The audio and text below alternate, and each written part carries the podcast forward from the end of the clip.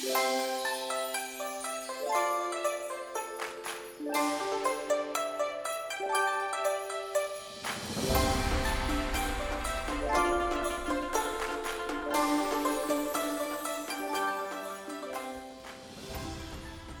and welcome to the first episode of Whispers of the East, where we embark on a journey through the enchanting world of Korea, Indonesia folk tales and legends. Today we embark on a journey to Indonesia to explore the timeless folk tale of Indonesia's folk tale, Bawang Merah and Bawang Putih.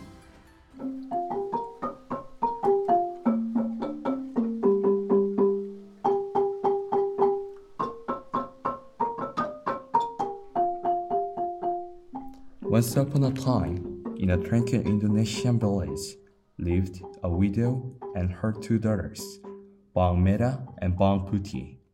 Their trail begins with a simple request from their mother. My dear daughters, we need water from the forest.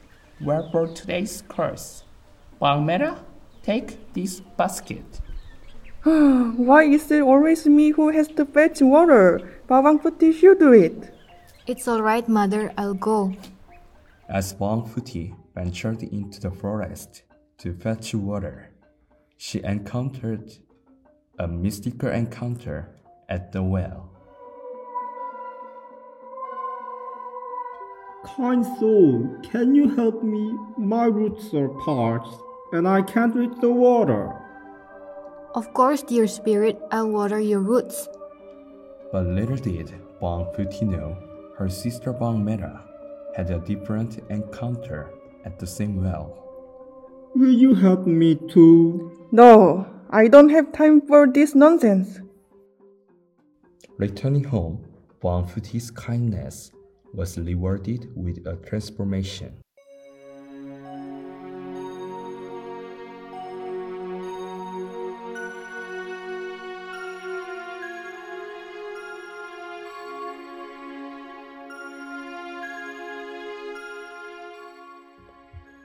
Oh, Bawang Putih, where did you get these lovely classes and jolly? Mother, I helped a spirit in need, and it blessed me in return. Bawang Merah, on the other hand, returned home in a sorry state.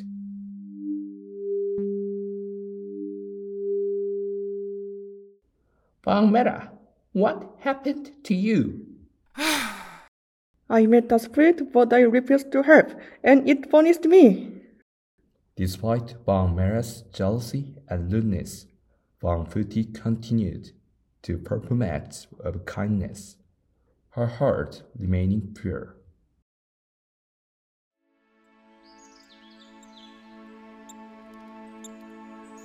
One day, news arrived in the village that a prince from a neighboring kingdom was in search of a bride, having heard of Bawang Putih's beauty. This is my chance to marry a prince. The prince arrived, but he didn't know who Bawang Putih was. I heard of a maiden with a pure heart here. Where can I find her? Bawang Merah, seizing the opportunity, pretended to be the virtuous maiden. Your Highness, I am the one you seek. Are you sure? Meanwhile, Bawang Putih, unaware of her sister's deception, was helping a beggar in the village's care.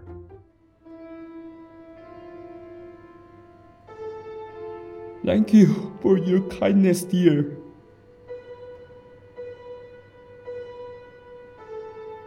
The prince, observing the dirty girl's selflessness, realized her true nature.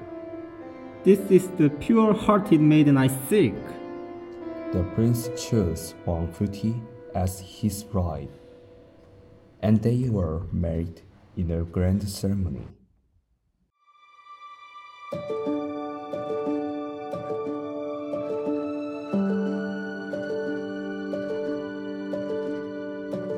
And so, Putih and the prince lived a life filled with love and happiness, while Bawang Merah learned the valuable lesson that true beauty lies within.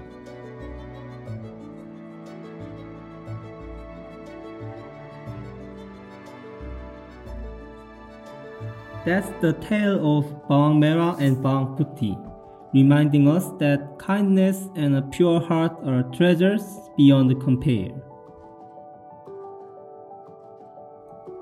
In Korea, we also have similar story to Indonesia's Bawang Merah and Bawang Putih. So now we are going to tell you the summary of Korean folktale Kongji and Patji.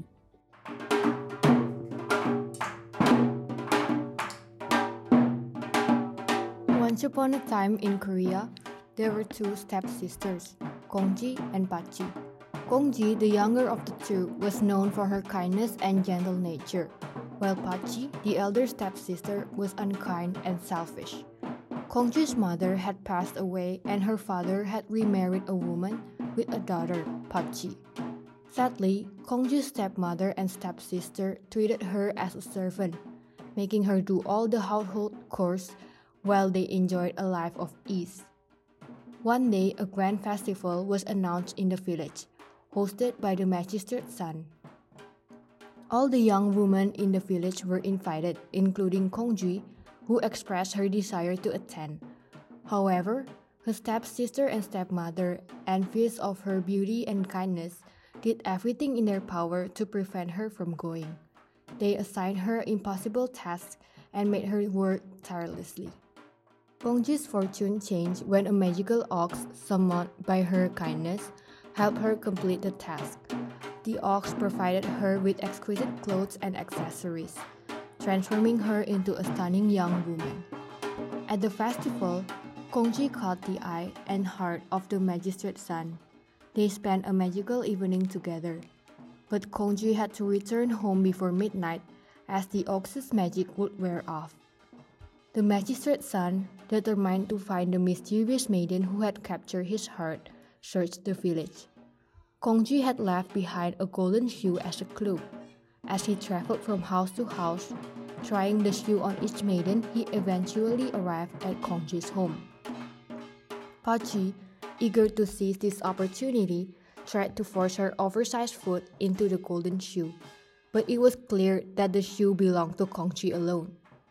Recognizing Kongji as the maiden from the festival, the magistrate's son and Kongji were joyfully reunited. They were married, and from that day on, Kongji's life changed forever, leaving behind the cruelty of her stepmother and stepsister. So that is the summary of Kongji and Patji. We found it interesting to hear traditional folk tales from both Korea and Indonesia. These two stories share a resemblance to the Western Cinderella, and they both convey a moral lesson where the villain faces consequences and the virtuous person received rewards. This similarity highlights the existence of common values and narratives across cultures. So this is our first episode and see you on our next episode. Bye. Bye.